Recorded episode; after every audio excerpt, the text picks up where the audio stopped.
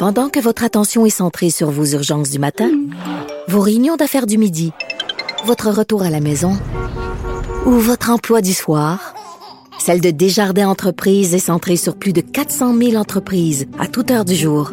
Grâce à notre connaissance des secteurs d'activité et à notre accompagnement spécialisé, nous aidons les entrepreneurs à relever chaque défi pour qu'ils puissent rester centrés sur ce qui compte, le développement de leur entreprise. C'est le début de l'année 2020, début d'une nouvelle décennie également. Euh, quand début d'année veut dire résolution, on prend des résolutions, ça suffit, on change des habitudes, on a des objectifs et est-ce qu'on les tient vraiment? Est-ce qu'il y a des trucs pour les, les, tenir? Et on voulait en parler avec notre gestionnaire de haute performance, Patrice Ouellette de la méthode 48 heures, qui est avec nous en direct du Sud. Bonjour, Patrice. Bonjour, Maître Bernier. Effectivement, direct du Mexique. Bon, ça, c'est une bonne résolution tenue. Débuter la nouvelle décennie à la chaleur, c'était une des résolutions, effectivement. Ah, excellent. Bon, ben, bon prétexte, là, les résolutions, euh, c'est une bonne chose, on en prend, mais euh, comment on fait pour respecter ça? Ben, c'est une très bonne question. Hein. je pense que toutes les fois qu'on débute l'année, je pense que tous les gens, particulièrement après avoir passé après la période des fêtes, où on a souvent trop mangé, on a peut-être rencontré trop de gens, et puis on a exercé beaucoup notre euh, notre volonté. Alors, on commence l'année avec plein de bonnes intentions, plein de résolutions, et puis rapidement, deux semaines après, tout ça est disparu. Et le plus bel exemple de ça, Maître Bernier, c'est qu'on a seulement allé dans les centres d'entraînement pour ceux qui y vont. Les deux premières semaines, on a juste à regarder dans le stationnement. Le stationnement est plein, le centre d'entraînement est plein. Et puis la troisième semaine, soudainement, on arrive là, puis euh, tous les bancs d'exercice, tous les ah. tous les appareils sont disponibles. Alors, il y a énormément de gens qui sont disparus au combat, comme on dit. Oui, bien, effectivement. Puis tu me parlais d'une statistique, on parle d'à peu près 80% qui laissent ah tomber les objectifs après deux semaines. Oui, effectivement. Et moi, ce que j'aime, euh, ce que j'aime rappeler euh, aux gens, maître dernier, c'est que il y a trois ou, trois ou quatre grandes catégories d'objectifs, je crois, qu'il faut absolument avoir. Il y en a qui sont reliés, euh, je pense que la plus grande catégorie, c'est relié à notre santé.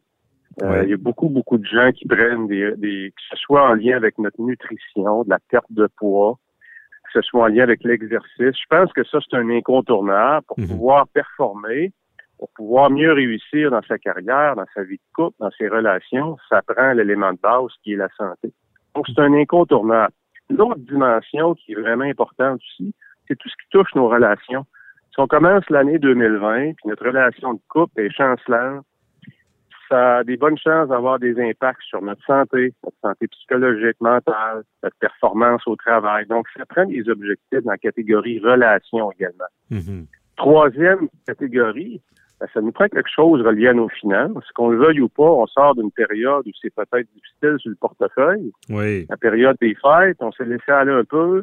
On en a mis un peu plus qu'on aurait voulu sur les cartes de crédit. On n'a peut-être pas tout l'argent de côté, on veut peut-être payer notre hypothèque, peu importe c'est une dimension qui est essentielle dans la société d'aujourd'hui.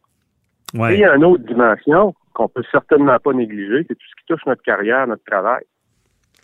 Alors, quand on prend ces quatre dimensions-là, en général, on va couvrir, je vous dirais, 80 à 90% des objectifs des gens.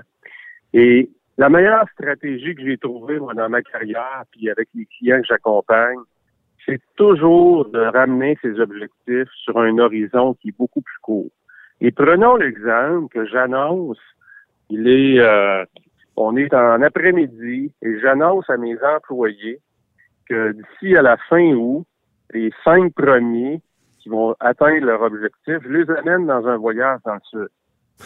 et puis prenons le scénario numéro 2 où je dis aux gens, exemple qu'on est mercredi, que d'ici à vendredi, ceux qui atteignent leur objectif, je les amène dans le sud. Qu'est-ce que vous pensez qu'il va se passer les deux heures qui restent aujourd'hui? Pour celui dont les objectifs sont à la fin août, probablement qu'il n'y a rien qui va changer dans ses comportements. Mhm. Et pour celui dont l'objectif c'est vendredi, soudainement, mes énergies, mon attention et mon temps est focusé sur mon objectif. Donc, ça veut dire quoi la leçon? Ça veut dire que si on veut atteindre ces objectifs pour l'année, en lien avec les quatre grands sphères qu'on vient de mentionner, pourquoi ne pas les ramener sur le premier trimestre? Donc, je prends mes objectifs de l'année, puis je me dis, bon, qu'est-ce que je dois faire d'ici au 31 mars? Ouais. soudainement, comme l'horizon est beaucoup plus court, je deviens beaucoup plus spécifique dans mes comportements. Si je veux perdre 15 livres d'ici au 31 décembre, il y a des bonnes chances que je me laisse aller au souper ce soir. Ouais. Mais si je veux perdre 5 livres d'ici à la fin mars, soudainement, je vais me mettre à être beaucoup plus conscient. Je vais peut-être m'informer davantage sur ce que je, dois, je devrais manger. Je vais aller me chercher des habiletés supplémentaires en lien avec cet objectif-là. Je vais modifier des comportements parce que l'échéance arrive rapidement.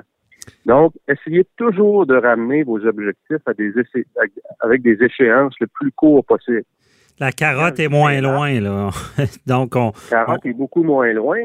Puis là, à ce moment-là, on fait quoi? Ben, on va ramener ça. Si c'est le 31 mars, je vais atteindre mon objectif. Je vais me poser la question débutant ma semaine. Qu'est-ce que je dois atteindre ici vendredi?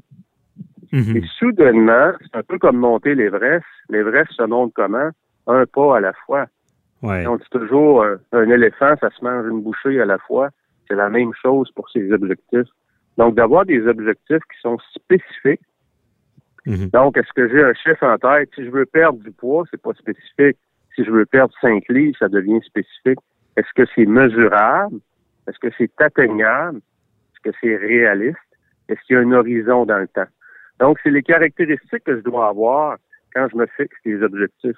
Et souvent, trop souvent, les gens ont des objectifs qui sont excessivement vagues. Ouais. Ça, on appelle ça comment? Des résolutions ou des grands vœux. C'est ça, la pensée magique, parce que prendre résolution, la mettre dans un. je comprends bien les sphères, là, santé, relations, finances, travail, ça couvre à tout. De ramener ça dans le temps, donc c'est- plus seulement un, peu du rêve. Et j'imagine qu'avec tout ça, d'ajouter, de prendre des objectifs, euh, ben, c'est comme tu le dis bien, réalistes, parce que sinon, c'est ça, on n'y arrivera pas, puis c'est là qu'on abandonne. Écoutez, il y a deux grandes écoles de pensée par rapport aux objectifs. hein. Il y a la méthode de dire je vais y aller avec des la, les- la- la méthode des petits pas, de mettre des objectifs réalistes. Mhm. Puis quand vous regardez les grands de ce monde, les Jeff Bezos, les Elon Musk, les Bill Gates, regardez dans les artistes, Bono, Lady Gaga, Shakira, n- nommez-les tous, ces gens-là ont rêvé beaucoup plus grand que la plupart des... Et c'est pour ça qu'ils sont arrivés là. Donc, je vous dirais, pratiquez-vous avec la théorie des petits pas. Mais à un moment donné, n'ayez pas peur de vous challenger. N'ayez pas peur de viser haut. Sinon, vous allez faire comme tout le monde. Vous allez atteindre vos petits objectifs. Mais la vie ne sera pas peut-être pas aussi stimulante que vous voudriez. Mhm. Donc, les gens qui atteignent, quand on regarde Elon Musk, c'est incroyable. SpaceX, Tesla, et euh, j'en parle, c'est plusieurs projets. Cet homme-là n'arrête pas de rêver de changer la planète. Regardez ce que Steve Jobs a fait. Ouais, non. En anglais, Steve Jobs, Steve Jobs disait qu'il voulait laisser une marque sur la planète, un dent on the universe. Mhm. Il l'a vraiment fait, mais il a rêvé plus grand que... Il était au-delà du réalisme. Ben, c'est ça, je pense que c'est peut-être le mélange de quelqu'un qui est dans les grands rêves seulement, ben, il, il va. Il, va rester là. Quelqu'un qui, a- qui, qui- qui a, qui a des petits objectifs va euh, finir par avancer. C'est peut-être un mélange, avoir des objectifs réalistes, atteignables, dans Ouais. le cadre d'un rêve euh, global. là. Je vous dirais, ce qui est excessivement stimulant, c'est d'avoir des objectifs irréalistes qui se traduisent en comportements réalistes. Mhm. Dans- Alors, si je veux monter, si je veux monter l'Everest, on s'entend qu'il y a peu de gens qui montent l'Everest. Ben, qu'est-ce que je dois faire cette semaine? Soudainement, vendredi, je vais être encore plus proche du sommet que je l'étais aujourd'hui. Ouais. Et c'est comme ça qu'on déplace des montagnes. hein. C'est comme ça qu'il y a des gens en affaires au niveau individuel qui accomplissent des grandes choses. Euh, Je donne souvent l'exemple de Roger Bannister en 1954 qui a couru le 1000 en 3 minutes 59 secondes, point 4, alors que la barrière du 4 minutes avait jamais été défoncée. Et même les médecins de l'époque disaient que c'était humainement impossible. Mhm. Deux ans plus tard, il y avait 50 quelques personnes qui avait défoncé ce record-là. Ah, Donc, quand l'esprit, quand l'esprit met à croire que c'est possible, c'est drôle, on déplace les montagnes. Ah, c'est bien. Mais ça, on ramène ça encore plus près de nous, puis dans ces, ces objectifs-là, que, parce qu'on dira ce qu'on veut, on prend tous des résolutions, on veut les tenir, que ce soit le gym, comme tu dis, ou plein d'autres choses. Mais euh, comme souvent les gens lâchent, mais c'est qu'il y a un délai hein, avant, j'imagine, de changer son comportement, d'arrêter de manger trop, de, d'arrêter la petite collation avant de se coucher, de, réussir à aller au gym euh, régulièrement. Souvent, souvent dernier, c'est que les gens sous-estiment. Si, exemple, prenons l'exemple, parce que ça arrive souvent au début d'année que les gens veulent perdre un peu de poids. Si vous voulez perdre du poids, vous allez devoir changer ce que les gens sous-estiment plusieurs mauvaises habitudes. Et c'est toutes ces petites mauvaises habitudes-là qui vous procurent énormément de plaisir, qui vont demander énormément de volonté. Mhm. Il y a une technique qu'on appelle la technique si alors. Ça veut dire quoi? Prenons l'exemple du poids encore une fois, puis je vais arrêter de manger du dessert. Mais quand je vais arriver au souper, il va y avoir un beau shortcake aux fraises ou un gâteau fromage sur la table ben, je vais avoir une stratégie déjà établie qui dit si j'ai envie de manger un dessert, alors je vais prendre un grand verre d'eau. Ah, OK. les habitudes que vous voulez éliminer, vous vous préparez tout de suite à avoir une stratégie et vous l'exécutez. Mm-hmm. Alors, si, alors, si vous voulez arrêter de fumer, ben, lorsque l'envie de fumer va vous prendre, après le repas, si j'ai envie de fumer, alors, et, vous mettez votre stratégie. Et combien de temps ça peut prendre avant que, que on, change d'habitude? Parce qu'on va avoir le goût tout le temps. les, les dernières études à ce sujet-là, c'est des chercheurs universitaires de, de Londres, c'est 66 jours en moyenne. Donc, si après deux semaines, vous arrêtez, dites-vous une chose, vous êtes loin, loin, loin d'aller chercher le maximum de votre potentiel. 66 jours, c'est plus de deux mois. Donc, si vous voulez changer votre habitude, vous voulez réduire votre consommation de dessert à deux fois par semaine, le vendredi puis le samedi, puis les cinq autres soirs, vous voulez l'éliminer, ben, calculez que ça va vous prendre deux mois avant que ça devienne une habitude qui ne nécessite plus de volonté de votre Ah, c'est bon. Bien, on retient ça parce que en début d'entrevue, tu parlais de réduire euh, le, temps pour atteindre nos résolutions. Donc, euh, je pense que le chiffre magique sera 66 jours. Donc, ceux qui ont pris des résolutions, essayez de les tenir 66 jours. Euh, peut-être que vous allez les tenir le reste de l'année.